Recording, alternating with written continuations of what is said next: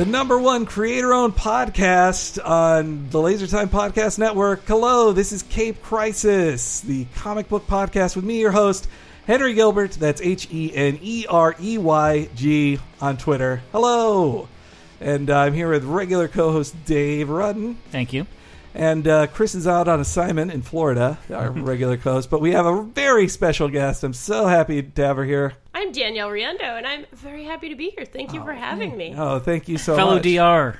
Fellow Oh, Dr. yeah, that's two right. DRs here. Oh, that's Doctor initials. Yeah. You know, I used to write that on every little card, you know, for like my parents. It was Oh, very that's fun. so funny. Yeah, my, my initials at arcade games was always just DR. Just leave that last spa- la- last one That's right. It's blank DR. It's or, like or period. the doctor. Yeah. the doctor is in. That's I'm the doctor of cubers. That's right. That's right. Well, and so like you, you know, you're uh, senior reviewer at Polygon. That's right. That is my official title. Even though I am uh, eighty percent on the video team now, and then also review movies and other good Oh, stuff. Yeah, I saw. Yeah. Like, I, I really, I really enjoyed your Magic Mike uh, XXL. Thank you, That thank was you. really we great. were, you know, we were thinking about like, oh, should we? We should probably review this. This is a movie a lot of people are going to go see. Like, Mm-hmm. you know, our policy we have an entire Polygon started as a video game site, Mm-hmm. but we also have an entire section for entertainment, for comics, movies, TV shows. So it was like, you know what?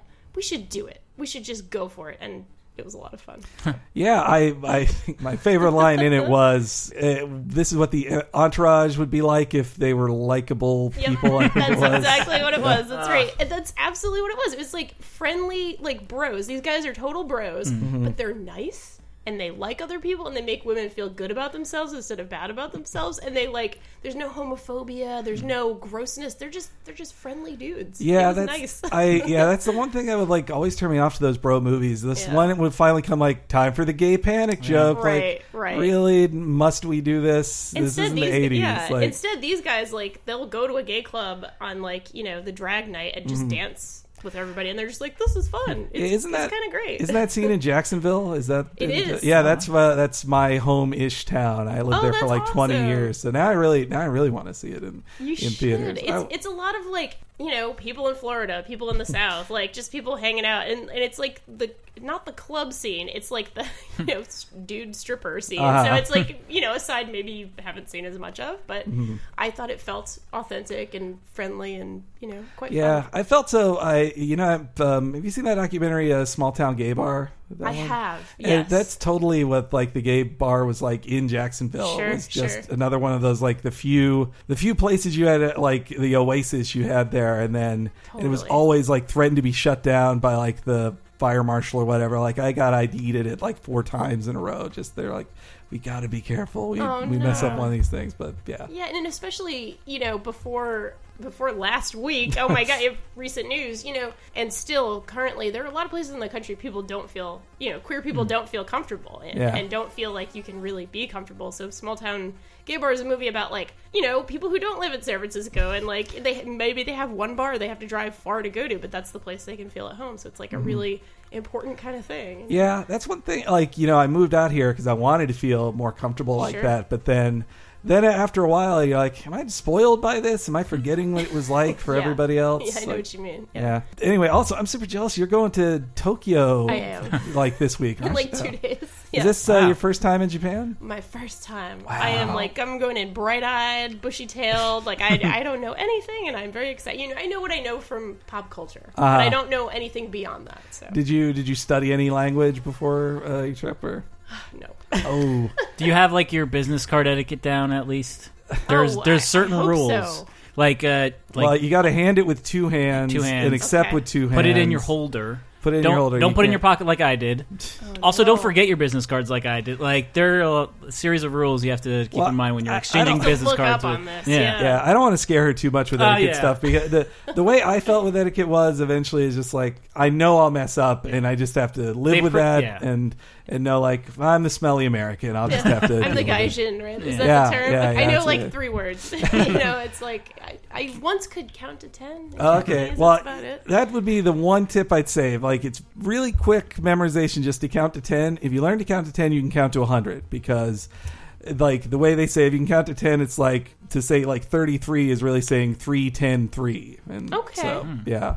I could I could probably figure that part out then. But but also it's so Tokyo is such an English friendly city. Like it's English signage everywhere. You can I I don't know if you're going anywhere outside of Tokyo, but uh, Kyoto and Osaka. okay. But I'm not going outside of fairly large yeah, those are all the cities, big so. cities. Yeah. Man, ah, I loved I loved all those cities, man. The uh, Kyoto in the fall, so beautiful, so beautiful. awesome. But uh, but okay, Hopefully let's in the summer too. No, it it is. It is. It is. I've been there in the summer. I I've gone there for TGS before. I missed T, TGS last year. I was sad, but uh, but yeah, if I I would definitely say geek wise, you know, Akihabara is great, except Sure. for except you just have to accept that like. Every floor, every building has a little porn floor in it, and you're just gonna find it. Be like, well, here's the, here's It's the never the same floor, is it? I'm guessing. Uh, it's sometimes the third, sometimes the second. They they indicate it very well with like it's a pink staircase to get up there. That Okay. indicate that's the That's porn. I love know that the porn Weezer song there. so much. pink Yeah. staircase. Pink staircase. No, that's Staircase.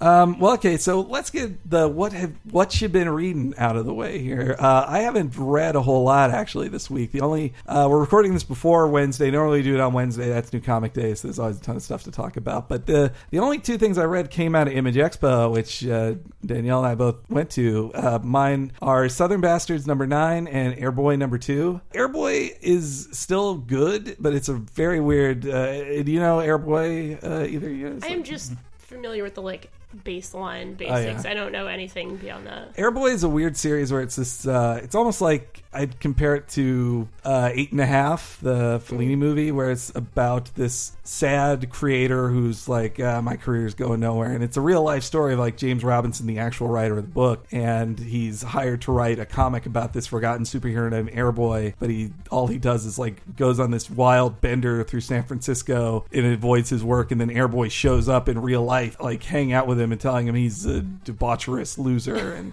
so two was pretty good. Two was pretty good, except it had uh, it had this one thing. I think they handled it in a sensitive-ish way, but it had a very lame joke of them going to a a uh, gay bar where it was uh, drag night, and then a char- Airboy Airboy has relations with one of the women there, and then has the reaction of like, "I have a penis." Thing. It's just such a. Uh, lame. Yeah, I, I yeah. I'm disappointed when I see a good writer like go to such a Crappy tired place, kind of. yeah, yeah, It's just like, oh, I thought we were having fun. Why'd you take me here? A joke straight like out of Entourage. Yeah. There you ugh, go. Yeah, exactly. I thought we were past that kind of joke too. Yeah. It's still it's still a promising book and also just James Robinson really seems to just hate himself. Like he makes him look he makes himself look so horrible in the book. It's really it's really weird. And then Southern Bastards number 9 which is the basically a single issue story of another backup character.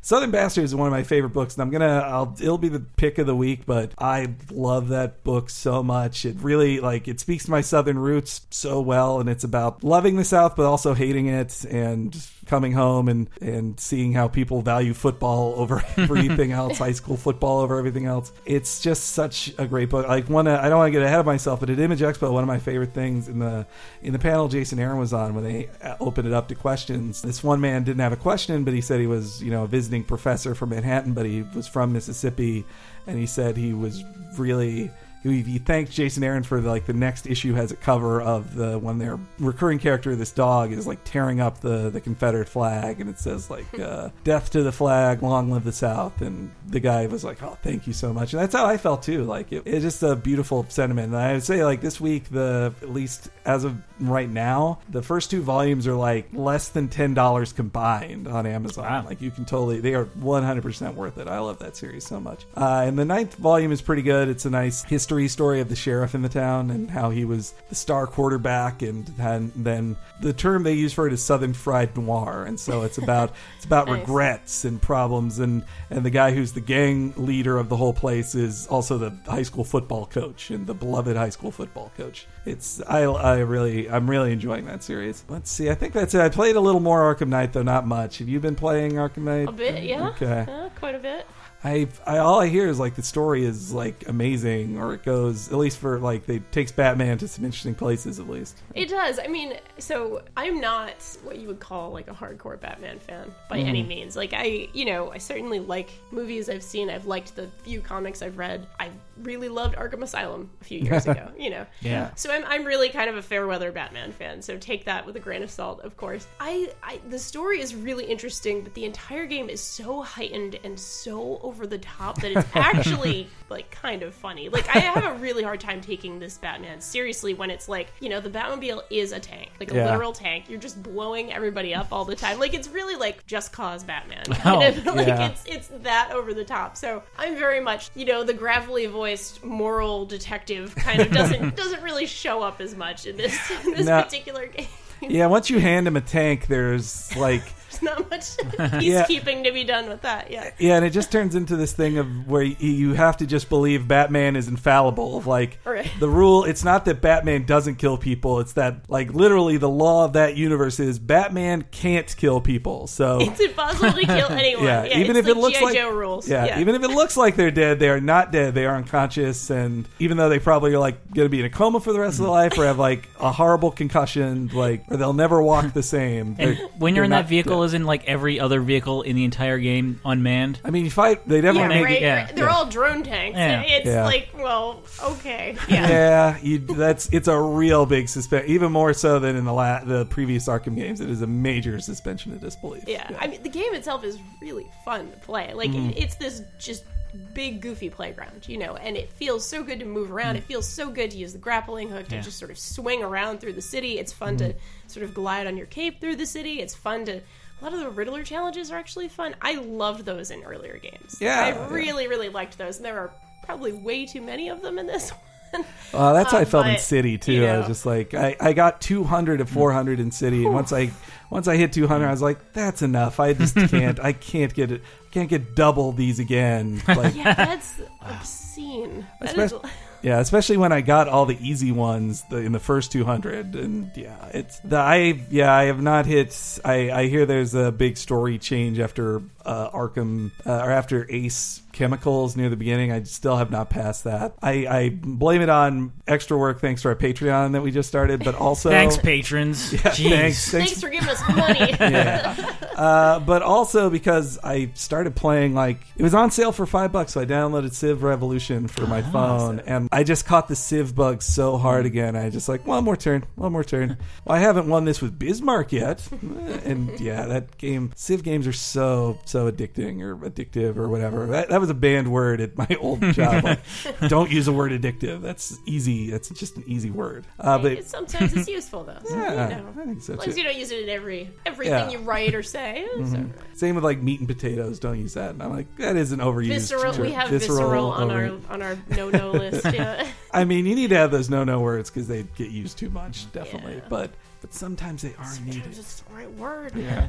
Uh, have you been reading anything else, Danielle? You know, I've been playing more than I've been reading. Uh-huh. Certainly, I, I am sort of catching up with Saga. I'm catching up with Wicked and Divine. I'm catching up with a lot of the things that you know I've, I've been reading forever. sort Yeah, thing, yeah. certainly. Um, but I did take a quick look at something new, and I, I I haven't checked if there was any embargo information, so I might not be able to say too much about it. But at the press event Mm-hmm. um, during Image Expo, so this relates to Image Expo, and I'm blanking on the name. Jesus, I'm sorry. Uh, Faster Than Light. The, the first sort Oh. of preview issue was given out. So Oh, took a cool. look at that. That seems pretty rad. It's Ah, hard sci-fi. It's about an actual humans have actually cracked interstellar travel, and you know that's sort of the premise. I Mm-hmm. love hard sci-fi, so I'm enjoying this. But I don't want to give anything away about it because Mm-hmm. of you know it was sort of a preview advance. But thing, that so. was man. ah, I wish I had.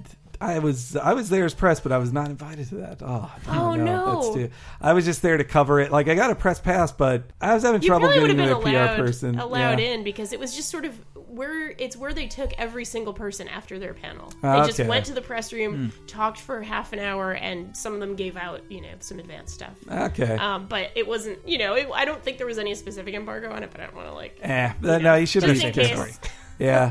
Well, so but you say like regularly read like Wicked and Divine and then Saga. Those Oh are two of your yeah, favorites? Saga. Probably those are probably the two favorites. Sex criminals. You know, Uh, yeah, I a love lot that of the things that like. So I will. I will be totally honest. I am new to comics. Like Uh. I, or newly. You know, I I read them as a kid, and then you know just kind of got right back into them at the ripe old age of you know 30, 31.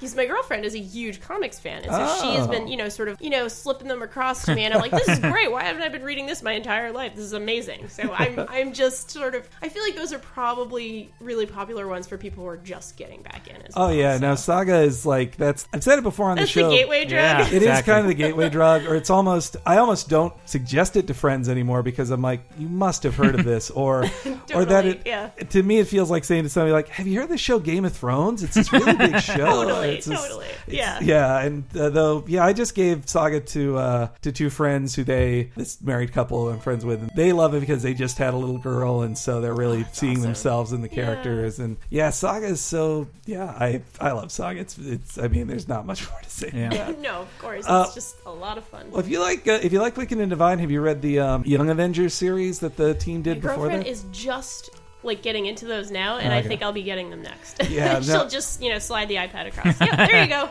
no, that was turn. that was such a great series, and like also like super queer. Like that's Oh, also that's what I loved about it. And Yeah. and they, it wasn't treated as an event that that it was like oh we have a, a gay characters in this or whatever. But it was it. I love that they were working together and they were ta- they those two were such a great team, and so them moving on to Wicked and Divine was such a great great fit for them. I was lo- I love seeing that. That's awesome. Yeah, I'll be definitely going back for that one soon as well. Okay. Uh, well, Dave, what have you? Yeah, I mean, we've got Dave's Yeah. homework. So uh, So, uh, new Yeah. listeners and, and also for Danielle, um, for the last couple weeks, we've been giving Dave homework assignments of classic books for him to read because he normally only reads really Walking Dead. Yeah. And so, I'm I'm in the same boat where it, I've Sure, only sure. started to get into comics because of these guys within the Uh-huh. last two or three years. Sure. yeah. So these guys have been giving me homework homework assignments every week. So the first week was Daredevil, and this week was Swamp Thing, which I'm sad to say I did not finish. It was very long. It's Well, 200 pages. you didn't, yeah. uh, I'm look, 150 pages in. see it right it's there, right there. yeah. Yeah, I, I consider that you finished you finished it and that you finished the Floronic Man story. There's which a two. is so great. there's a yeah, Yeah. Honestly, the two parter that follows it is not as good. So Yeah. you've you've read the best stuff. I'm glad I didn't give an A to uh, Daredevil because that gets an A. I think Yeah. that that there's the the second issue of Swamp Thing in that collection, Anatomy Lesson, Yeah, anatomy lesson like that is one of the best one single issue comics I think I've ever read. Yeah, it's one of yeah. Historically, it's like one of the most important comics. Like it, Alan Moore did that book of like a couple of years before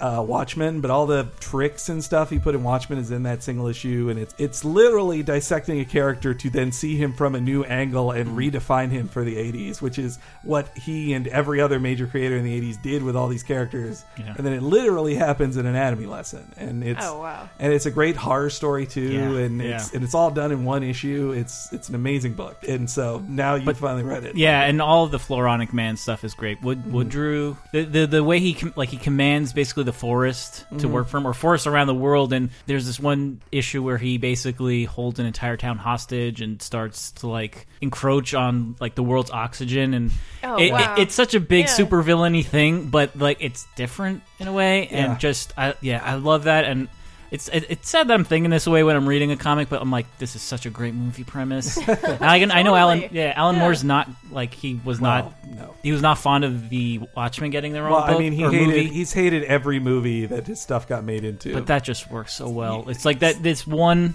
this one stretch of like I guess four or five issues Mm-hmm. is such a great story. Like I, I don't I feel bad spoiling things, but like the way he the way that that Swamp Thing defeats this guy is also great. It's not like any stories I really read where it's like all right the villain's gonna ha- gonna have to get beat.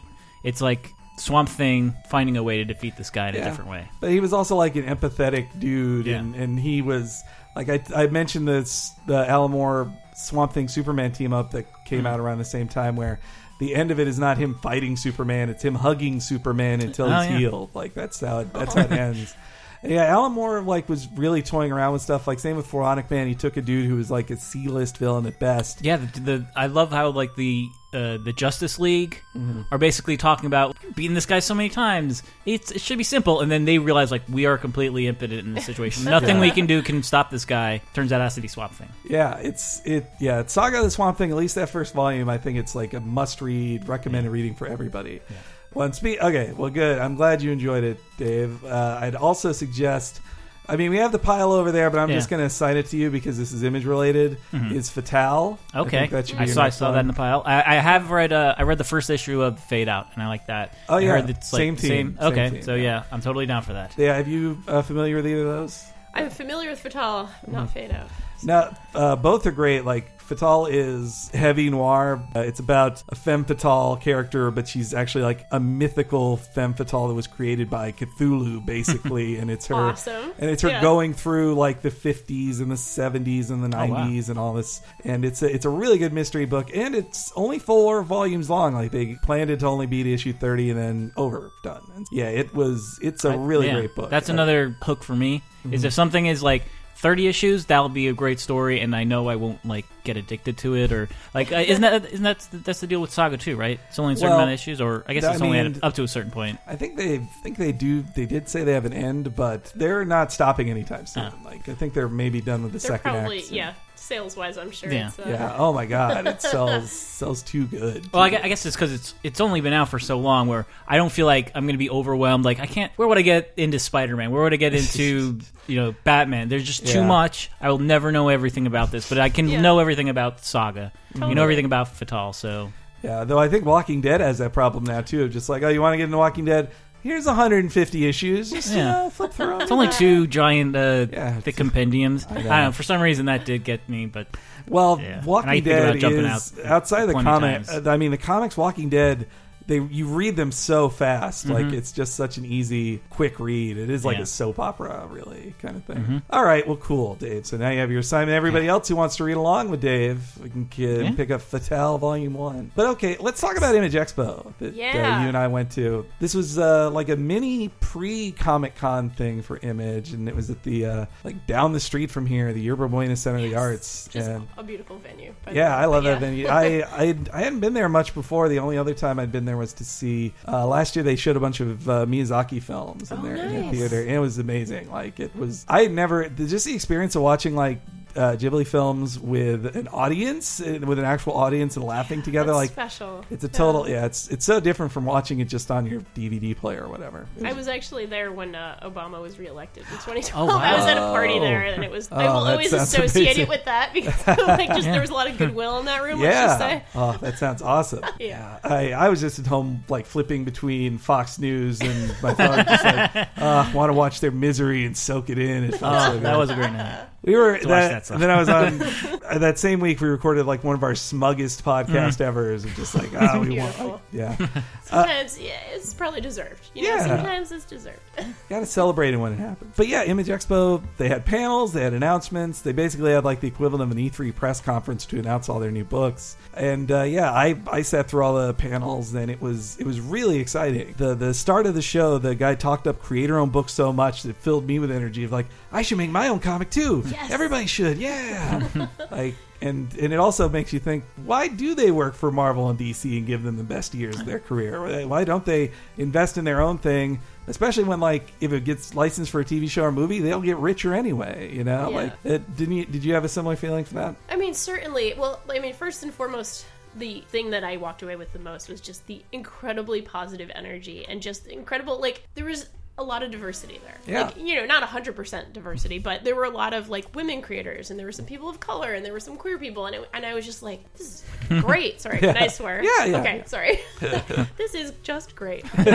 not the F word. Okay, I was really excited about a lot of the new things, and there were a lot of like wacky, interesting new things too, like Snot Girl from, Yes. from Brian Lee O'Malley and um, Leslie Hung. Yeah, yeah. there, and it was like, you know what? I believe that they're going to make something cool about that, and it's it's literally about a girl who is a fashion blogger who has bad allergies, and like the art on it is like uh, snot on her nose. It's- Yeah. it's, really funny, and I'm like, you know what? Go with God. It's gonna be it's gonna be fun. I'm sure. You know, I believe those creators when they say they're gonna make something fun out of that. So Yeah, and I, just positivity. yeah, and I'm interested to see what Brian Lee O'Malley can do. Like he, it's it's rare when he's just the writer on something. Yeah, I think this is the first major It- project It might he's be. doing that. on. Yeah, yeah.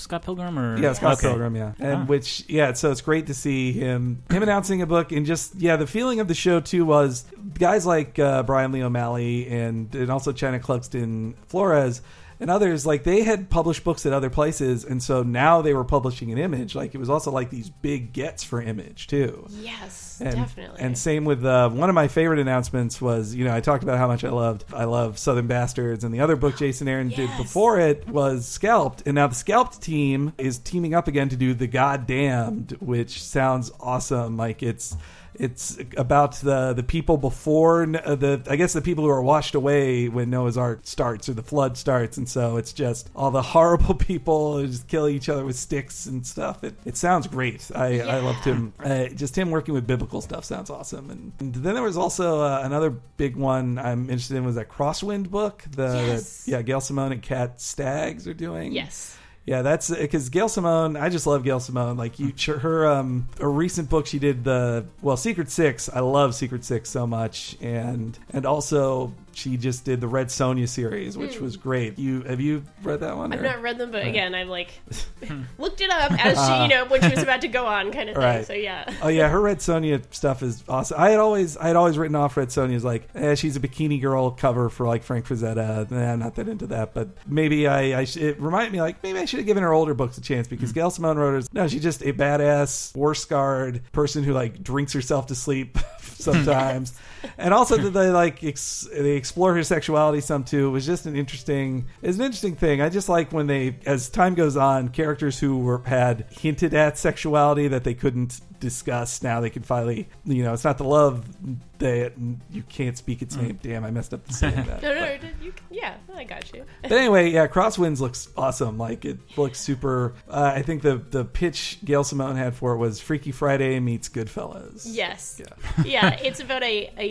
Seattle housewife whose like husband doesn't respect her. She has like a teenage son who's going through like being a teen, mm-hmm. and she inexplicably like swaps lives with this like secret agent dude who's mm-hmm. like you know James Bond esque like Mr. Badass, and like he has to live in her life, she has to live in his life. Oh my and the God. cover is just like this woman who just looks like she's had the worst day of her life. She's sitting there with like smoking a cigarette in the men's room, like sitting in a stall, like oh my god, and hmm. it's really just evocative and Yeah, looks that- really cool. So many of the images, like they they had such great images on screen for it. Like oh that Oh was God. that was great to see. And yeah, there there was so much positive energy from the creators too. And though I definitely got a feel from several of them, there was also like an fu DC and Marvel feeling too. a little bit, yeah. Well, definitely from Kaare Kaare Andrews, mm-hmm, the, mm-hmm. who his presentation was just telling a story about like him feeling effed over by Marvel, and Yeah.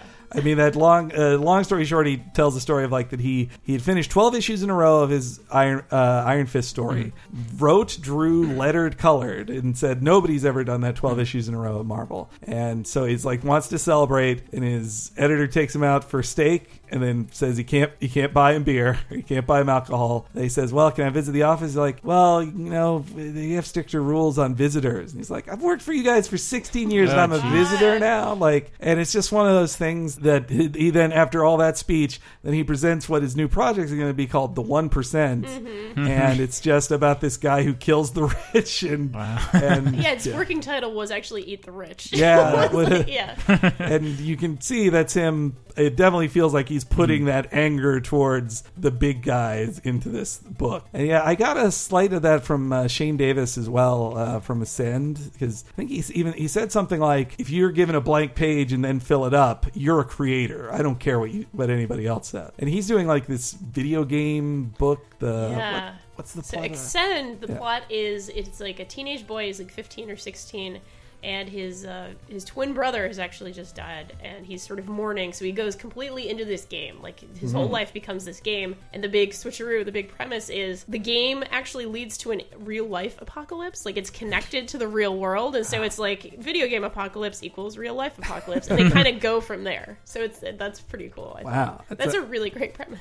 Yeah, I yeah, that does sound. And Shane Davis is like he's a great artist. He, I think maybe he is feeling like if I had to guess why he would feel he's feel screwed over is because he was a big part of the Red Lanterns, like of creating the Red Lanterns and the Green Lantern books, and now Red Lanterns are like some of the most popular things and get merchandised out the ass. And I, I'm hoping at least like in you know kind of the hippie socialist way of thinking, but these people leaving for creator own stuff now they have a place to go and that hopefully Marvel and DC will see like maybe we could treat them a little bit better so they don't leave like Yeah. because eventually they'll run out of I feel like they'll run out of their most talented people because they'll just uh, that was what Greg Rucka said too he was just so like Yep. he was like I'm I finished my last DC thing I'm done with DC I'll do whatever I want now but and in his book Black Magick sounds really cool too Yes, oh my god. Uh, He is particularly just entertaining. Also, Yeah. to to see him speak, like, you know, I I'm a fan of Lazarus. Like I've, I've again in my in my first year and a half of reading comics, it was one of the first things. You know, I got the sort of first compendium or whatever of that, Mm-hmm. and got really into that. And so, you know, when I saw his name on the on the list of things, you know, Brian K. Vaughan and him and Gail Simone, you know, were kind of the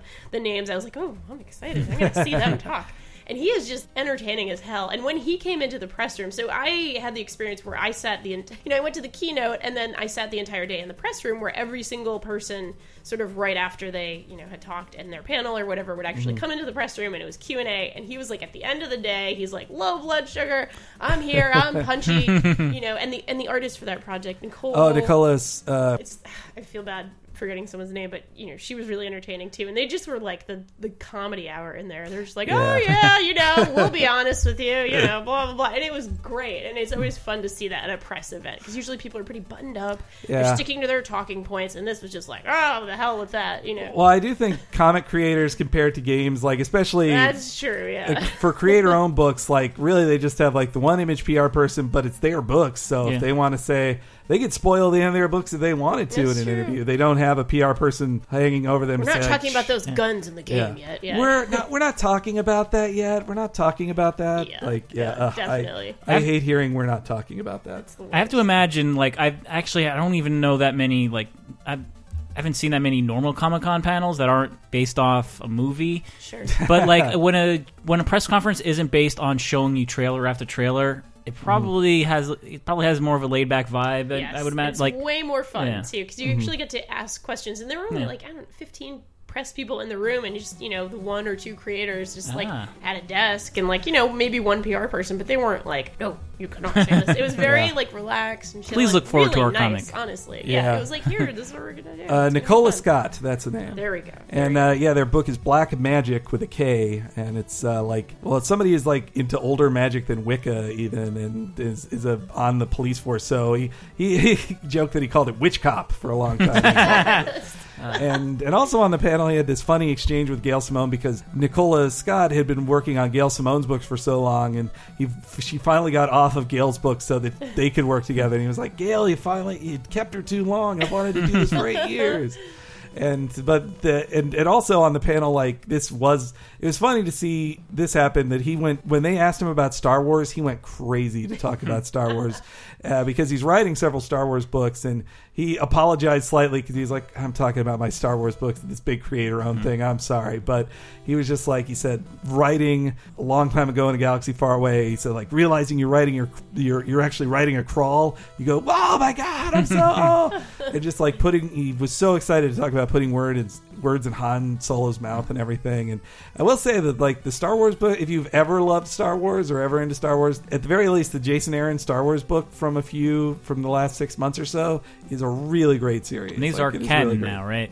Yeah, it's the old stuff that's not. Everything before Marvel took it Yeah. is non-canonical now Yeah. everything post that's been published by Marvel is canonical So is it like after Return of the Jedi? Uh, the entire expanded universe stuff that I was obsessed with when I was a teenager is now Does, out the doesn't door. count Oh. yep no longer Yeah. There- Admiral Thrawn and I know Jason and Jaina. Oh my god! I know all the all that stuff. I I read the Thrawn trilogy and then I read a few more, but I and I also read the Dark Empire comics. But eventually, it got to be too much continuity for me. Like the the post post Jedi stuff was just too much. When uh, when they killed Chewie, that was I think Oh. when I had I, stopped. I it. heard a lot of people were. I actually I had bowed out before then, but Mm-hmm. I, I had heard about that and I was like, good thing I got out.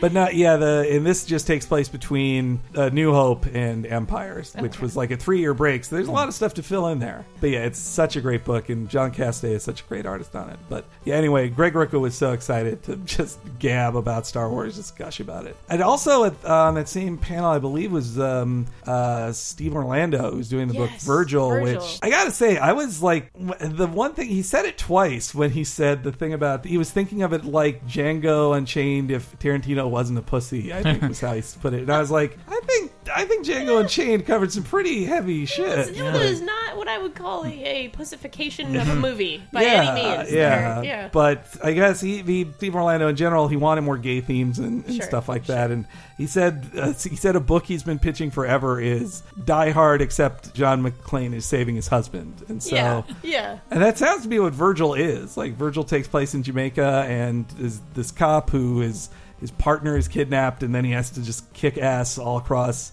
It's Kingston revenge. Yeah, to- it's like revenge fantasy the whole way. yeah. I'm super super excited about this just Mm-hmm. because it sounds awesome. The only thing I'm a little I have a little trepidation for is like white dude writing a you know a very like very specific kind of black character like Yeah, cop yeah. Mm-hmm. in Jamaica. Like Jamaica has a lot of a lot of baggage in terms of homophobia and a lot of kind of nasty things. It does sound like he's done his homework, you know, I- yeah, and he really so. cares about it and he's going to do justice to it. But there's always like that feeling of like, okay, you get it's totally cool. Like do do anything you're going to do, but like just be, be careful. If, Yeah. you're, if you're like a white person writing a uh, person of color, just just be careful. Do your research. you know, Yeah, do your just do, yeah, and I, I would hope, yeah, when he that was the one thing too. I was like Jamaica. hmm, I hope you like spend more time than like a vacation there or something. Yeah, Or, right, like, right. Yeah. And it, the way he was speaking about it, he sounded like he absolutely did, and Yeah. was like doing a lot of research, talking to a lot of people. So I Yeah. felt very comforted Yeah. after hearing him speak about it. yeah, and also the art style, you know, reminds me of like, Oh, uh, yeah. like uh, well, Drive and Hotline Miami. Oh, like that totally. Same kind of It's all, harsh it's neon. very blaxploitation in Yeah. the modern era kind of thing. Yeah. Yeah. Oh, Only those- they're calling it queer exploitation. Yeah, that was. I did like that term too. sounds queer exploitation. Well, and speaking of uh, the, that reminds me of Ronald Wimberly. Like, Yes. Oh I- my God. Yes. I am embarrassed to say, like this this event too showed me there were a bunch of there were a bunch of creators. Like I thought I know everything about comics, and they keep bringing out these people like. Oh, I don't know you. I don't know you either. I don't know you. And uh, Ronald Wim- Wimberly was the one that made me go like, "Holy shit! I need to read whatever this guy has in print already." He presented two amazing ideas. Like the first was Sunset Park, which is about the gentrification of Brooklyn, except it's vampires Yep. doing it. Which is, Which makes all kinds of sense. Yeah. I, I love that. dig I- that. And just when he like, I loved his pitch too when he said it to the audience. Like he didn't even say the word gentrification, but he's just like Brooklyn's being taken over by people who are shoving out the the old people, but it's vampires. We're like, fuck. like, yep. well, you're you're moving there soon, aren't you? I am, Or- but I'm I'm trying to actually, believe it or not, not be in Brooklyn because of the whole gentrification thing. Hmm. I'm actually trying to go to like Long Island City, like a, a place Oh. that was more industrial and not Yeah. going to be kicking as many people out because I genuinely do not want to Yeah. be a shithead. well, Dave's from Long Yeah. Island. oh, nice! That's yeah. awesome. Yeah, I mean, like before I moved here, I wanted to move to Queens, so it's like Nice, Long- nice, yeah, Long Island exactly. City, cities are right around there, where it's like you're not dealing quite with, uh, with the weirdness of Long Island, and you still get some of that city experience. So Yeah, yeah, that's what I'm, I'm hoping. yeah, Fingers are crossed for Yeah. that. So uh, it's still exciting and like you get out of the I, I think I saw you tweet the funny thing you said like to save money I have to move to New York because I can't like I cannot afford a bigger Mm. place in San Francisco. literally true. yep. Yeah. Dude, yeah, that's how bad it is in San Francisco right now I to know. get a new apartment. Yeah, if you're you're safe with rent control, but you just could never leave. You can Like, never yeah. ever move ever, Yeah. and like I, you know, I'm in, I'm with my girlfriend. We both work from home on most days. Not every day. We we have an office and everything, but Mm-hmm. most days we work from home, and we're in like a tiny studio the size of this room Jeez. together. Wow. So it's like Yeah. We need space. yeah, we work like three days together here, and it's it's too small Yeah, it- I, yeah. with another person. So yeah, no, it's it's very much like I, I can get along, and you know, it's my girlfriend. I love Yeah. her. It's, it's not that hard. It's just kind of like we want a cat. We want to be able to actually expand just Yeah. a tiny bit. You know. Yeah, and I mean, I miss. I, I live in a studio too, and I miss just having. uh, When I first moved here, I, I lived in a two bedroom place Nice, and with a roommate, but I, I really miss having my own living room. Just like having the demarcation Yeah. of like living room and bedroom, mm-hmm. different right, places. Right. Like, I like work from bed most of the time because we don't have furniture. Like we have one desk, and she's mm. at the desk, I'm in the mm. bed. If, I, if it's the other way, I think it's the other way. So Yeah. it's like, yeah, it's really healthy to have a little more room.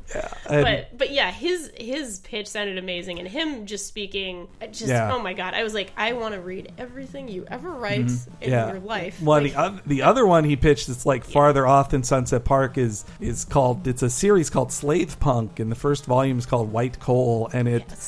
And that it's uh, steampunk for America. So he is is how he put it, and he said like if it takes place in the 1800s in America, uh, there's get- some stuff going yeah, on there. Yeah. stuff, and so like it's the the first image is a, just such an incredible image. It's it's slaves in a cotton field, but they are looking up, and there's somebody flying by, like in this machine that's Yeah. making fly, and it's so it's such a striking image. And that he says the story is like these two inventors, they build a flying suit, but one person owns the other inventor, and it's this weird dynamic. And yeah, it, it just sounds so. It just the concept alone just excites me so much. Yeah, and he's just a smart, awesome person. Yeah, Yeah, it's just yeah. like, please, I want to hear everything.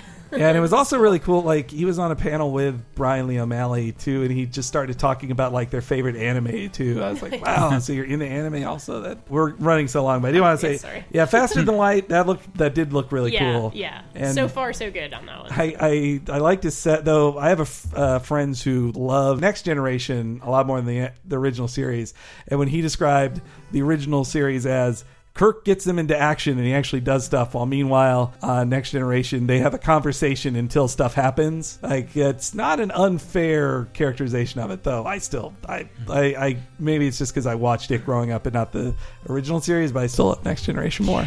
yeah, I, I hear that. I love them all, Hmm. but I, for different reasons. And uh, then Kyle Higgins, Alec Siegel, and Rod Reis, they're doing that Hadrian's Wall, which Oh yeah. it sounded like a murder mystery. Uh, well, they said it was murder mystery on the uh, uh, the ship from Aliens. Uh, Oh, or from Alien. Yeah, yeah, yeah. Uh, Nostromo, yeah. You know, a lot of these, I have to say, a lot of these sounded like a pitch for. I, I gotta wonder who's thinking of a TV show or a movie when they're doing these things too. Like, Yeah. Well, why Image pick- has a lot of success, right? yeah, yeah, and it's I've I feel like I've read that in interviews before. Steve Niles, the guy who created Thirty Days of Night, he said like I was handing scripts to producers and they weren't reading them. So then I made it into a comic and I can hand the comic to them and they're like, oh sure, that, I get what this is now. Ah, you gave me the storyboard already. Thank you. Yeah, exactly. I mean, that's what Kaare Andrews was talking about too. That he's also a filmmaker. Like, I don't know how he finds the time to be like a filmmaker and and write, draw, letter, color his own comics. Like, That's intense. yeah, I know. That's a lot of work. Oh, and that cool that Huck book too, which sounds pretty out there. I That gotta sounds say. pretty out there. Yeah. Yeah, it's uh, Mark Millar and Rafael Albuquerque. That it sounds like it's basically like an action film starring Forrest Gump. Like, the- Yeah, they, they called it Captain America meets Forrest Gump in the meets meets, you know, Wow. the, the way they described it. And Rafael was there. yeah, yeah. I was everything. surprised Millar wasn't there. I- Yeah, me too, a little bit. But you know, he was he was very excited about it, and he's like, "This is like, uh, he's from American Vampire, and that's sort of what he's Hmm. done for a while." And you know, he said, "This is just such a different rhythm. This is like more Americana, kind of softer approach Yeah. to everything." He's like, drawing American Vampire feels like heavy metal music, and he's like, "This is a little softer." And I was like, "All right, I like I like that description." I like, yeah, it, and uh, the last one I want to talk about was Ringside, which seemed Oh, like yeah. the comic created for me. Like once it and and Dave, I swear I was thinking, I was thinking in the weeks ahead of this, I was like, why doesn't anybody do a comic book about about pro wrestling? Like, why isn't there a real pro wrestling comic book? And then here comes out Joe Keating. Keating, Keatinge, I cannot remember how it was pronounced, but he comes out to introduce his new book. Cena. And John Cena. Cena. yeah, he, he comes out to introduce his new book, and he's saying all the things that like make me excited. He's like, you know, I read the Mick Foley book, and I was more interested behind the scenes stuff than than what was happening in the ring, and this is what it's about, and it's the his dream to make it come true. I was like, wow, and then I just love the cover image to it too, and the logo. It just I don't know. It just looks really cool. I'm, Yeah. I'm really excited for that. I, it was one of those things that annoy me. It's like I gotta wait for November for this stuff, man.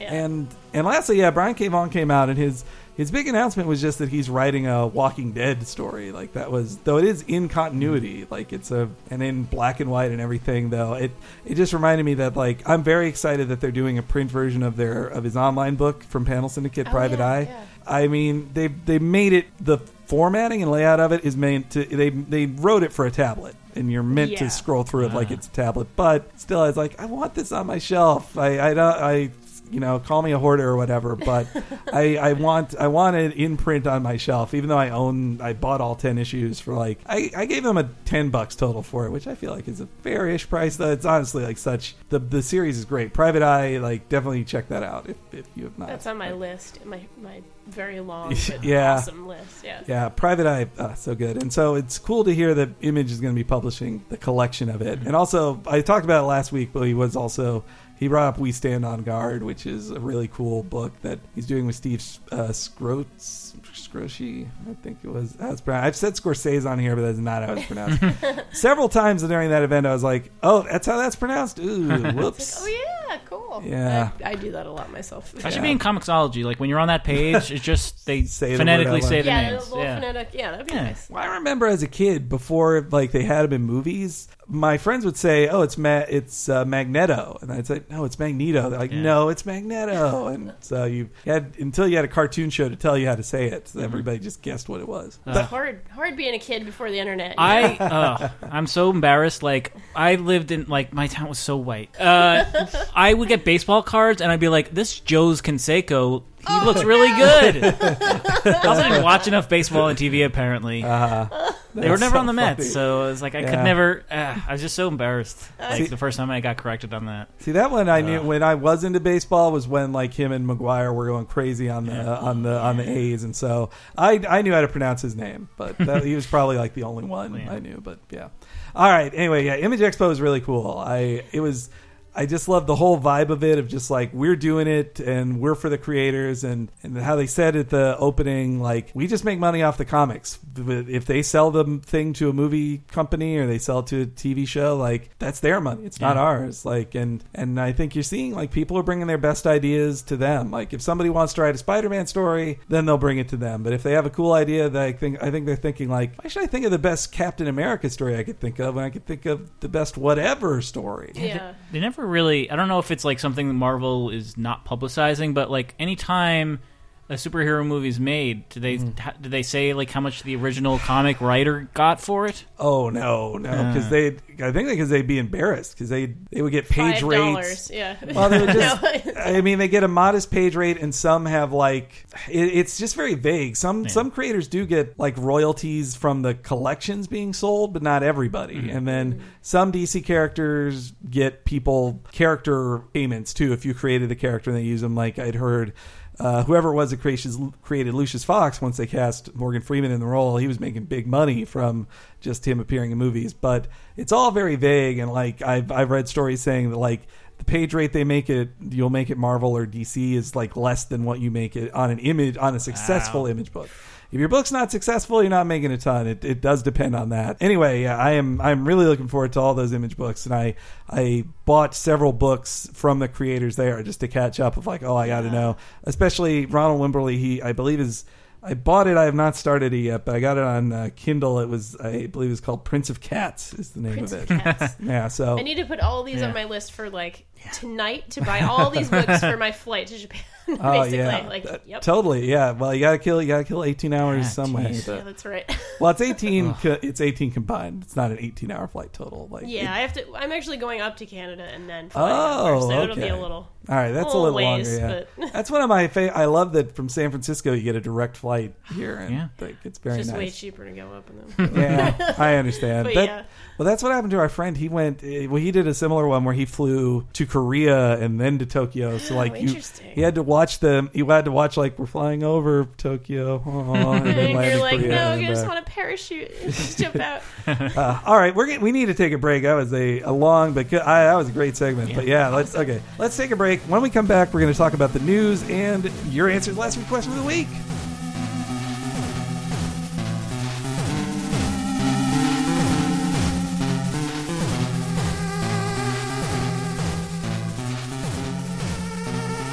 Everybody, and welcome to the break on this extra size episode. Boy, this is a fun episode. I want to thank uh, our guest again, Danielle, so much. She was awesome, man. I got to got to have her back before she moves away. Uh, but anyway, yeah, this was a real fun episode, and we always have fun sharing our our voices with you.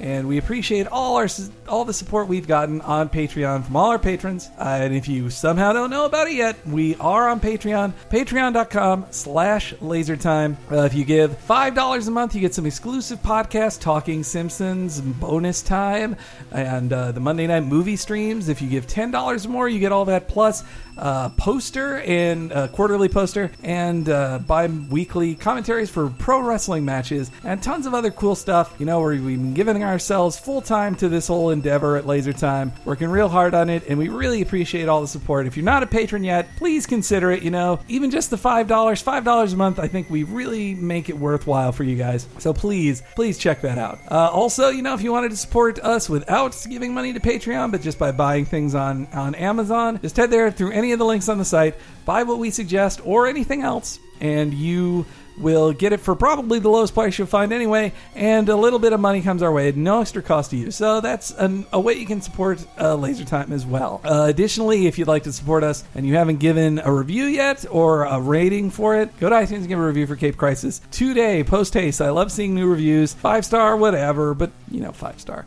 And uh, just head over there, give it a review, be really great. And uh, lastly, it's time for the Hanks Corner pick of the week. This week's uh, is it's uh, one I've done before. I've definitely done before. It's Southern Bastards, but honestly, I feel so invigorated about Southern Bastards after the Image Expo, and also uh, the, the comics. At least as as as of right now, on Monday as I record this, both collections that are the first eight issues you can get for ten dollars, under ten dollars. Like uh, you know, there is some shipping in there, but if nine twenty five, you can get Volume One and Volume Two, the first eight issues. I bought some extra ones for friends just to give as presents later on. Don't tell my friends. It'll be a surprise. I think they make great gifts if you've already got them and they're this cheap. It's a great way to just say, like, hey, here's this cool comic. Here's the first eight issues. Give it a read. It costs less than a movie ticket. Uh, and you can buy those through Amazon.com on our links. And again, a little bit of money comes our way if you do that. And now back to the rest of this episode.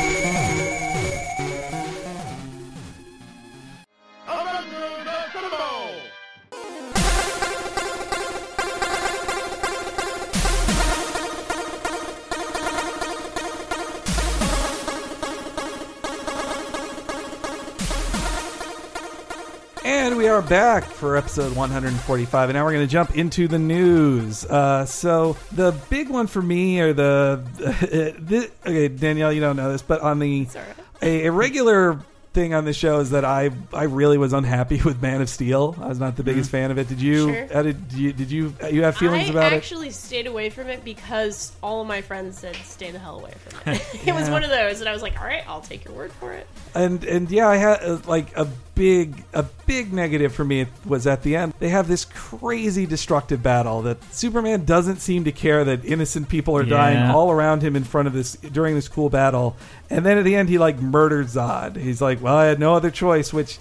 I feel like that's the. It felt like sloppy writing to me, of just like the writer saying, like, I couldn't think of a creative way to get rid of Zod, so no, he just had no other choice. Superman had no other choice other than to kill this guy. Mm-hmm. And I also just feel like I imagine like a kid seeing this movie who like just sees like death and destruction and and also like 9/11 imagery too, just mm-hmm. heavy 9/11 imagery and like people running from a collapsing building behind them, like just ripped from the news. And I wonder, like, what's a kid think of this? Like, Yeah. though I also did think that with like Dark Knight as well, when Sure. especially when like. At the end of the movie, at the end of the movie, Two Face is holding a gun to a kid's head and like, "I'm going to kill you in front of your father." Like, what would, what does an eight year old think of that stuff? Yeah, stuff? that was I- the hardest PG 13 of all time, I think. Yeah. There are many rated R movies much gentler. Yeah, but I, The Dark I, I definitely the MPAA they, they take it easier on the film the more expensive it is. I Yep. think. Yeah. But, that is for damn sure. yeah. yeah. But anyway, yeah. The, the some some fans though uh, of the podcast really hate that I hate Man of Steel that much, and they've been trying to convince me. And one of their big ones was that they said like, no, Zack Snyder planned this that that he'd do all this destruction and then they'd follow that up in the sequel. And I thought that was like Monday morning quarterbacking or whatever Yeah. for it. It just didn't sound real. Though now Zack Snyder says Zack Snyder said that is the plot of Batman versus Superman. That. Uh, Okay. all right. that he says like um, let's see So he always planned for the sequel to be this big crossover event. I don't. Yeah. He planned that somebody. Yeah, I, I don't believe it either. Yeah. I think I think I think it's just retconning or whatever to just it. Hey, if it works, it works. And if like the idea of like they mentioned that one of those buildings was Bruce Wayne's building, so he knew people who died in that Black Zero event was the name of the destruction of. But if it's but if it's in Batman's building, they can't really be dead.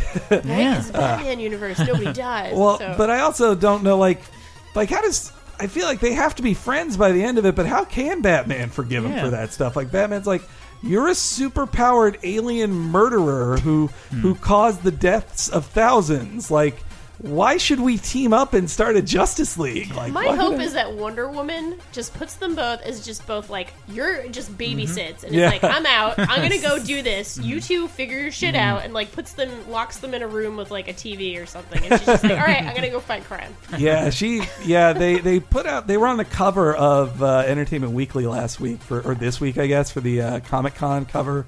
Entertainment Weekly does so much with Comic Con now. Like every year they have a big Love it, exclusive. yeah. And so yeah, they're covering. In the past, it's been Marvel, but they got DC this year. And yeah, they had all these exclusive picks, and that's where the quote comes from of Zack Snyder just saying that it's it is Batman's going to make him pay, or that's the main you know push of his thing. Uh, they had their first shot of Wonder Woman, but she's like it's her dancing with Bruce Wayne, and so she's in a dress and Yeah, he's in I a saw that. tuxedo, and so you don't really get a good. They still haven't seen any other real shots of Gal Gadot as, as Wonder Woman. I will say she's gotten in real good shape for for Wonder Woman She, Woman. has like got impressive arm muscles these The- days. yeah, she's the- rocking those biceps a little Yeah, bit. though that's what every like I, I Michael Keaton got to just show up and put on like plastic muscles, Yeah. but now anybody cast as a super character, male or female, they, they have to get s- in such They get insane shape. Yeah, yeah. it's, it's kind of true. Yeah, and I, I like feel bad for Chris Hemsworth sometimes. That like how like what he probably can't eat anything that he loves. yeah, Like no kale candy. and dust. I think, well, that's what that's what Anne Hathaway said right before she played Catwoman a couple years ago. She's like, I ate kale and dust for six months and Yeah. had to go to the gym, and it was just like, oh, Yeah, I know. And same with like Tobey Maguire. I remember Oh, him yeah. complaining before uh, Spider Man Two. They're like, "What are you gonna miss?" He's like, I, "You know, maybe you don't have to spend six hours a day in the gym. You know, maybe." It's Yeah. really funny to me because this, I mean, yeah, this is a modern phenomenon, and like the trainer will actually know. Like Mm-hmm. their personal trainer will be in on the shooting schedule for any shirtless scenes for men, and Ah. for women for like pretty much All of it. anything they're in the, a specific costume, like a really you know slimming costume. Mm-hmm. Like the personal trainer is in on that, so they can actually tailor their workout schedule to be like peak muscles for that shirtless scene or something, Yeah. and they'll have them like do a set of push-ups right before they start showing up. so it's like massive. Oh, it's wow. really interesting to me Man. this like entire phenomenon, which is really kind of new. Yeah. So- I ne- wow, I never heard of that. I did not know that. I mean, I yeah, that like in both of the Thor, I feel like every time Thor's in the movie, it's almost gratuitous is the word I'd use. Like it, his shirtless scenes almost now feel like in you know you watch a horror movie and now it's like oh the shower scene in the Yeah. horror movie. It's the same deal of just like well he's got to get shirtless at least once and probably have some water around him or something. Oh like, yeah. when I was actually at Magic Mike, I was sitting next to two middle-aged women, you know, nicely Mm-hmm. dressed, you know, very, you know, they looked pretty waspy and very you know, put together, and they were cackling at this movie. You know, looking at the guys. You know, this is a movie about mill strippers. They were having a good time, and at the end of the movie, one of them turned to the other one, and they were just chatting, and they were like. Well, my friend had to go to the bathroom all throughout the Avengers, but she didn't want to miss Chris Hemsworth taking his shirt off. And it was just like this amazing moment where, like, you know, I, I kind of, you know, don't feel too, you know, I'm all about body positivity and like all bodies are great. And, you mm-hmm. know, we shouldn't only have one standard of beauty or anything. I know this is a little off topic, but it's just No, the way I feel in general. But, Yeah. like, I don't feel bad about it because I just feel like these women were probably never allowed to kind of feel that way Yeah, in a movie yeah. before. And so now it's like kind of okay to look at the hot guy in the movie. I, you know, Yeah. I feel like it's just a little bit of, all right. Uh, yeah, I, I, yeah, that's how I feel a little bit too with that. Like I said, it is like it's starting to feel gratuitous with Thor, but it also is like like it's got a lot of ground to make up of like before Sure. you before you even feel like men have even been like pers- like exploited to even like one percent as much Right, as women right. have been in film. Yeah. And yeah. That's definitely true. Uh, oh, speaking of the superhero movies too, like so, Ant Man is coming soon, Yeah. and there was a new trailer. I've read about it on Polygon. Actually, there's a new trailer, but I didn't watch it because like it apparently spoils a big cameo that's in the movie. I was like, damn, why? Like, I think that shows they're kind of worried people aren't going to see it. Mm-hmm. They're like, we got to show them that some cool character they'll want to see is in this movie, like because they're not sold on Ant Man as a concept. What concept. the hell yet. is up with spoiling huge things in like genre movies lately? Like Terminator Genisys spoiled. That made and me a so big angry. Spoiler in that Yeah. movie too. Like that's actually like a big deal. You don't find out about that until way into the movie, and it's like yeah, that really what like I hell? didn't Oh, see yeah. it because of that. Because I was that would have been quite a great surprise. Like that would have been a real, real interesting plot twist. And you you'd shown me enough to let me know. Like, no, I see the other Terminator they're fighting. I don't. Yeah, there's there's good Terminator and bad Terminator. I don't need to know anymore. And then instead they yeah they, I, I don't even want to say it in case hmm. people have missed the thing. though. yeah, it was though- just a bad, bad spoiler right in a trailer. Like yeah, it and sucks. and also it didn't even help them get more like Yeah. box office. Like it still lost to Inside Out and Jurassic. Like I, I cannot believe how unstoppable Jurassic World is. it's a like, little, it's a little dumbfounding. yeah, Yeah, I don't. I just when I saw it, I was like, eh. It's like a shrug was the best I had for it. It, it like, was fun, but nothing really. Had, Yeah. I could not begin to hold a candle to the original. And then No. Genisys which is really getting raked over the coals. Which, to be fair, it is not a good movie or Mm-hmm. a great movie, but like.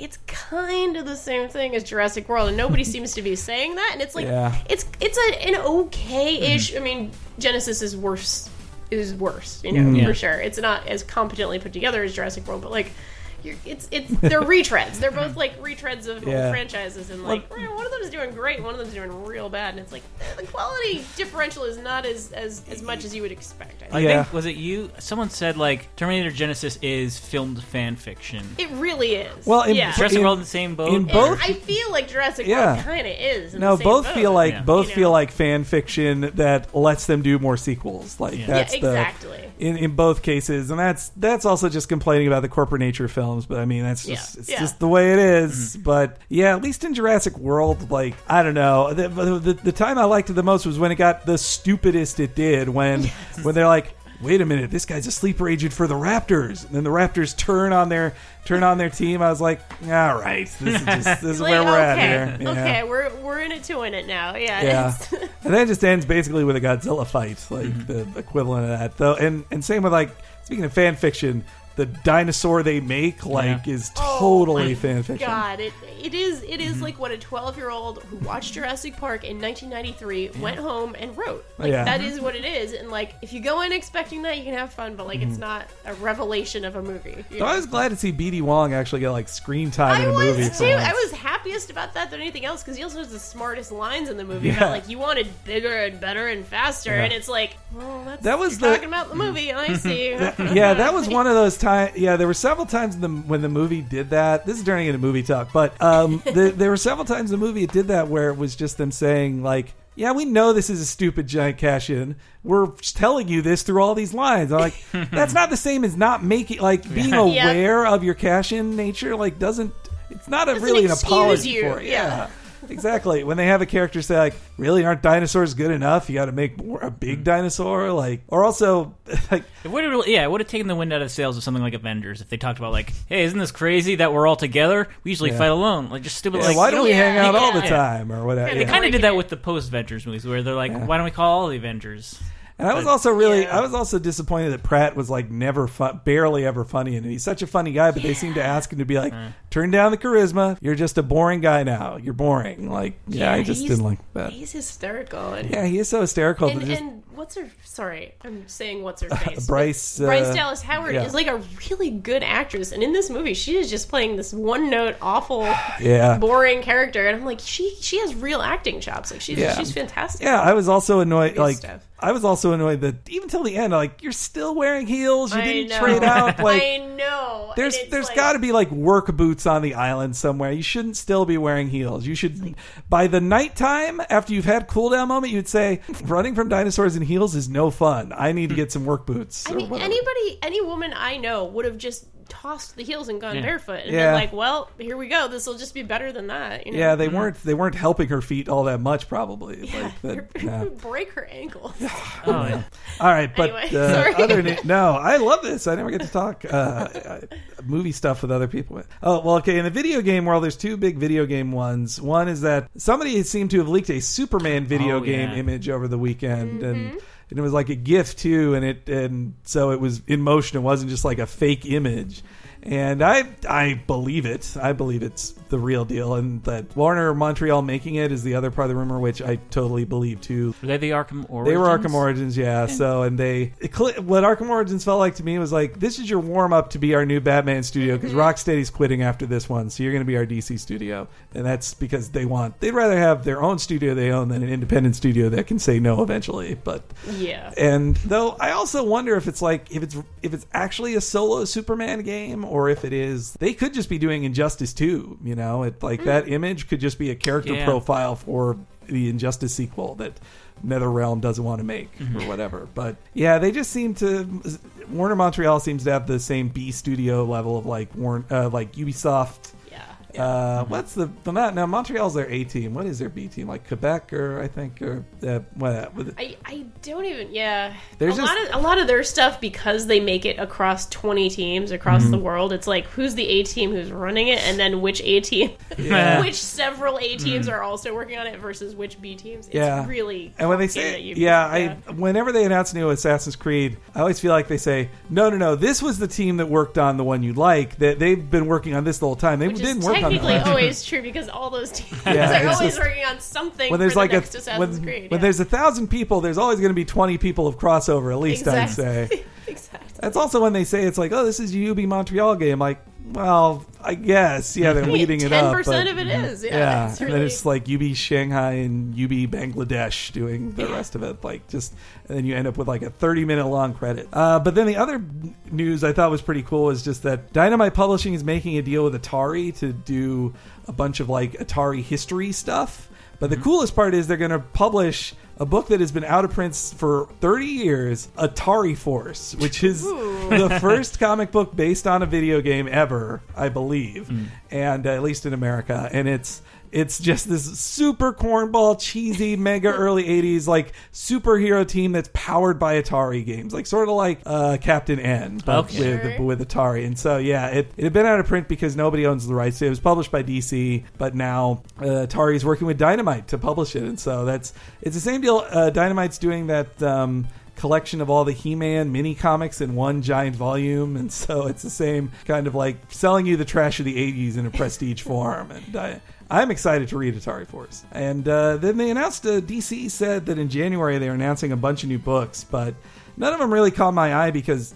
I got to be honest, like most of the people they have booked are the older creators who are doing new books, and I, I'm I'm more in, like I like Gerry Conway and Len Wein as much as the next guy, but at least on the super books, I'd prefer some fresh blood on a monthly book. If if Gerry Conway wants to write a new Firestorm thing, I don't know, I'd give him a miniseries or something, but I I, I wouldn't mind a better a newer thing. Uh, oh, and also, uh, this was like breaking news on this day ahead of Comic Con. There's going to be so much news at Comic Con, Oh, but yeah. um, that the Ian Fleming uh, Publications Limited has teamed up uh, with, I think it's Dy- yeah, with Dynamite again. They've teamed up with Dynamite to do a James Bond 007 comic series, and at least the first story is going to be done by Warren Ellis, and so that really excites me. Like Warren Ellis is, uh, he's a great genre storyteller, and him getting Bond, like getting to do Bond, and also if it's based like if he's working with the Ian Fleming Publishing and not Eon or whatever, uh, it's Eon, right? Like those or whatever. They're- yeah. The the James Bond movie people seem so controlling. Like I feel like you'll have a lot more freedom just working directly with the, the book people. But that's exciting. Yeah. yeah, I'm really looking forward to that. And also, we didn't mention in the image talk, but Warren Ellis's book with uh, Tula Lotay, the book they're doing together is Heartless. Yeah, and it looks really cool. Uh, Tula Lotay was saying all the right things, like oh, she's inspired by these specific horror filmmakers, and and the style looks very like singular too. And and Warren Ellis is such a good horror writer. He's he's really great at that. But uh, anyway, but yeah, him doing him doing 007 is exciting. Like he's he's a Brit, so he can come at it with a British sensibility, but also like it's it's going to be a more twisted James Bond, I would think. Uh, but okay, so those that's all the big news, I believe, unless you guys had any you wanted. All right, so let's get to last week's question of the week. Uh, the question of the week was Marvel and DC has announced all these new books, and what what new series are you looking to try out of all the ones announced? Like, Um, I, I'm not aware of the new stuff, so Nah, that's I'll be, cool. I'll That's be cool. boring.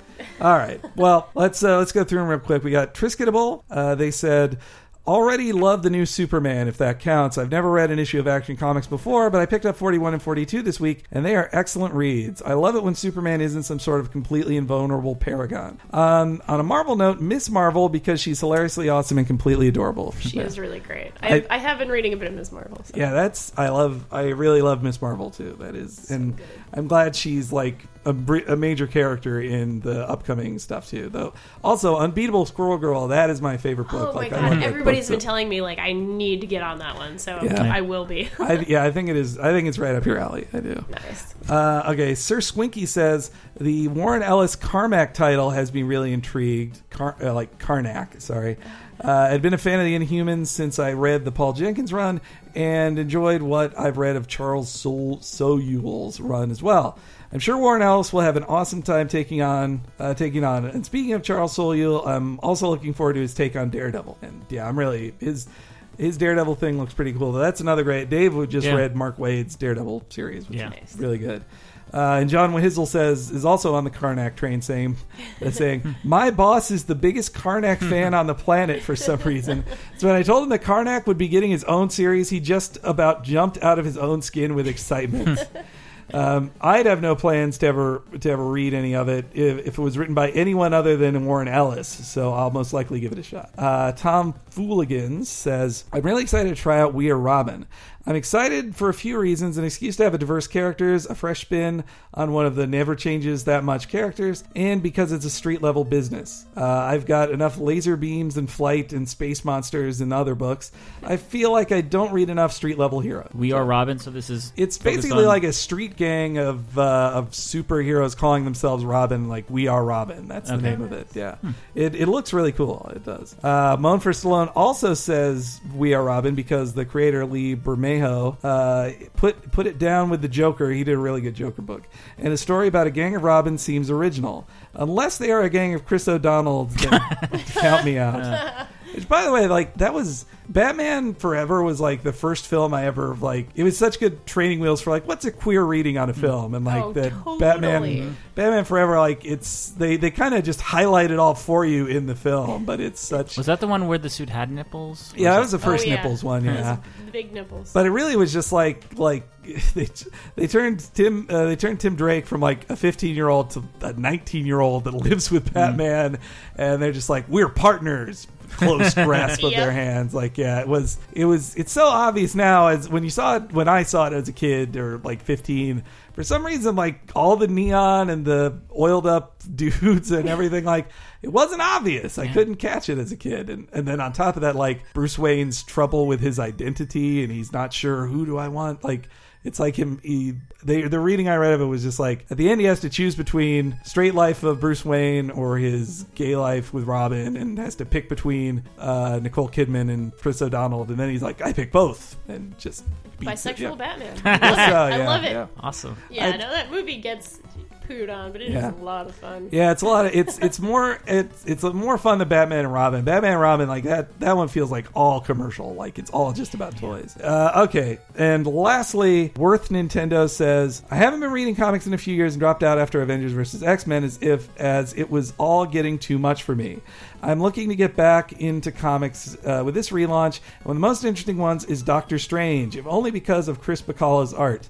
I've been a huge fan of his ever since I started reading Generation X in the 90s, my intro to comics, and I can't wait to see how the magical world of Stephen Strange looks with his art. Nice. Yeah, I I'm looking forward to that too because uh, the cover image is like Stephen Strange holding a battle axe, and it's just he's never he's always been the hands off guy, so him walking around with an axe is quite a change, quite a change.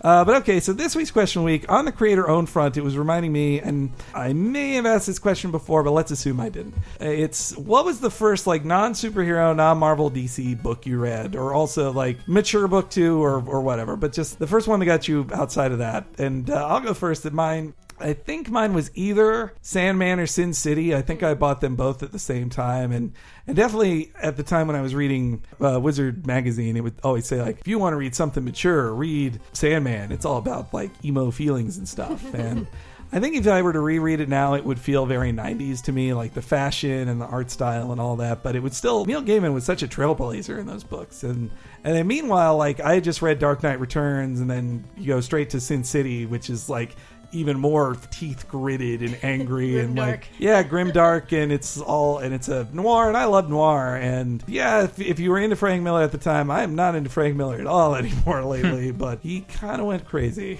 i'll just say that but at the time i was super into it. I was super into sin city and and it was an exciting like violent sexy book like it was it was a lot of fun it was one of those things of like you could buy it your parents would buy it for you they weren't going to go look into the book and read like it's the same with like you could get a you could get any kind of book you want to read, a textbook, and it could have all kinds of violence and sex in it. But your parents wouldn't know because they're not going to read the book. I'm gonna say it seems like too late, but it was like my early 20s, uh, and I was working at a GameStop, and uh, my boss, who's named Craig, he he recommended this book. It was super thick. I can't believe I actually read it because I, I didn't even finish Swamp Thing. It was 200 pages. it's called um, Blankets by Yeah. Craig Thompson. Oh, I yeah. know. Yeah, it's it's really good. I mean, like it reflected my like my boss was he had a religious past that he wasn't really following anymore, and that's what the book is about. And I guess I'm kind of in the same space where I was a little bit religious as a child, but kind of you know Sure, Mm-hmm. sure. uh, like kind of toss that stuff away. But uh, it, yeah, it's just a really kind of emotional autobi- autobiographical look. I think of the author himself, like his past with religion, and kind of you know. Uh, making peace with that when trying to like have relationships when you're older um it's a really good book and like it's it's one that like immediately after i read it and finished and gave it to him knowing that i probably wouldn't read it again for a few years like just immediately bought a copy for my own because it's just Yeah. something i like It's having something that you I want to see on the shelf almost like kind people. of like how I still keep Calvin and Hobbes books around. Like it's just something that Yeah. it's so heartwarming to read, like those and this this graphic novel. That's true. That reminds me. I need to. I need to open up my Calvin and Hobbes books. I, I have them too on the shelf. And- Oh my god, the best. Yeah. Well, you know, Yeah. I, I don't even know the proper terminology, but you know, comics that appeared in a newspaper versus. Yeah, it's, you know- it's, it's the same. It's all Okay. the same. I mean, I guess comic strip versus comic book that Sure, would be the sure. definition. But yeah, I, I mean, who? Yeah, it, it's people are people our age can. God, man, kids today. I guess uh, unless they were given those collections, like kids today wouldn't even know Calvin and Hobbes. Calvin Like, that was the best damn thing. Yeah. Oh my god, I was so obsessed. I just hope it always Yeah. stays in print. That's at Yeah. least Yeah. like. But the, and I think at least the books have stayed in print. But Bill Watterson, you know, he's he's committed to not being famous and not Yes. like not selling out. But yeah, but, but anyway, Danielle, the you know, Oh man. Okay, well, you know, I read a little bit of comics as a child. I, I think I mentioned before we started recording the Ninja Turtles. Yeah, comic yeah. that you know I, I have no memories of it other than being an eight year old who really dug Ninja Turtles and was reading those books. Um, but who was your favorite turtle? I was all Michelangelo all the time. Ah, okay. I liked Donatello a lot, Mhm. but Michelangelo was my main. I I would always pick the leaders as my favorite. Like So Le- Leonardo? yeah, Leonardo was my favorite there. Well, I also because swords were my favorite weapon Sure. in cartoons as a kid. So the guy who had two swords, he's obviously the coolest. and then blue is my favorite color, and and then he's like the leader. The same with like Optimus Prime was my favorite Transformer. Totally. Mm-hmm. Yeah. And uh, actually, Snake Eyes was my favorite GI Joe. That's the one. That's an outlier. That was there. your yeah, that was your different one. Yeah, I really um it's funny because later on in life, you know, as a teenager, later on in life, I'm so old. Um I actually learned how to use like a bow staff and nunchaku. Oh, wow. And those were the two that were my two favorite Ninja Turtles. And I was just like, this all worked out perfectly. Oh, that's awesome. Everything was great. But yeah. and you're such a badass. Oh well, you know, not really, but at the time I thought I was at 17. Um, but yeah, like I like I said, I just started getting into comics in the last year and a half or so. So I actually don't remember if it was Sex Criminals or Saga that was my first okay. non Marvel DC kind of superhero book. But I got super into those, and I and I started reading a lot of one offs like Jar of Jar of Fools and uh, Seconds, and you know a few other things that were sort of like given to me as like I'm new to comics. Please give me an introduction to the breadth of this art form. You Well, know. Also, now I remember, like you've just you just finished Gravity's Rainbow, right? And so, Oh, not quite. Oh, okay. I think probably my girlfriend did and was tweeting about it. And Oh, I okay. was probably Sorry, I got retweeting that her or mixed something. up. No, it's cool. She's she's the one who got me into comics. Okay, so it's okay. all it's all due to her, and we live our lives so ridiculously close to each other Okay. that it I just bleeds want, in. I was just wondering how you could even like find time to read anything other than gra- like I I've been trying to challenge myself to get back to prose work. Like I read I read comics so much that I need to I need to read more books again. Like and and not nonfiction either. Like a real real book. I was really I'm what I've been doing has been alternating sort Mm. of like a piece Ah. of prose fiction and then or or nonfiction and like I finished Infinite Jest a few months ago. and that was like, the one. That Oh, was the one. okay, I got sorry, that mixed yeah. up. Sorry. No, sorry. it's all good. Like Infinite Jest changed my life. Like, and you know, it's all the cliche shit that people say, but it is really a pretty great book. So Yeah. you know, that's good. And now I'm reading a sci-fi book called uh, "Children of the Sky" by Vernor Vinge, Ooh. and it's you know, coming off of Infinite Jest, I knew. I knew nothing would be favorable. You know, nothing would compare favorably to that. So the prose is not on the same level as David Foster Wallace, but it's a really fun story and an interesting take on. You know, it's it's, it's sci-fi and it's set on a world where you know, sort of humans have bad things have happened to to this group of humans, and they kind of have to be in the slow zone on this primitive planet where all the mm-hmm. aliens are hive mind packs of dogs. Hmm. Whoa. but they're sentient and they and they talk to them and they kind of create culture together and it's really interesting and cool so Wow. i would totally recommend that with the caveat that like the prose is not on the level of infinite mm-hmm. jest don't I- read it right after infinite jest I'm I'm weighing which two I want to read. Like, uh, uh, I have two books in mind I want to get back to. One is uh, one's Michael Chabon, which I love his I love his work so much, and uh, I haven't even though I live in Berkeley, I've not read Telegraph Avenue yet, and I feel Oh, like I kind of have to, Yeah. but it's just like no, you must read like.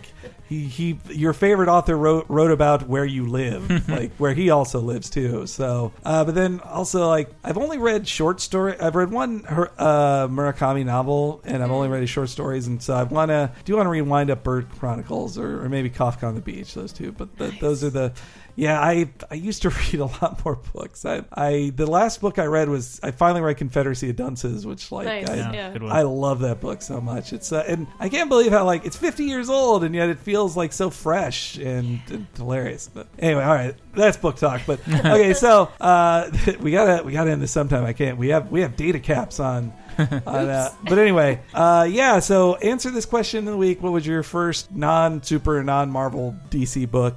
Uh, that'll be in the forums. There'll be a link to it on this episode page. Just click on that and check it out. And uh, I guess that's it. So let's just get to the plugs. Uh, let's let's Daniel, why don't you go first? Oh, okay. Well, you can find me on Twitter, Danielle R I D A N I E L L E R I. I'm on Idle Thumbs, idlethumbs.net, and Polygon, Yeah. polygon.com. So those are my places. That's exciting. Cool. and yeah, you you cover you you know you're working on video. You cover entertainment, comics, games, all that stuff. Comics, yeah. games, movies, all the, all the fun things in the world, basically. Yeah.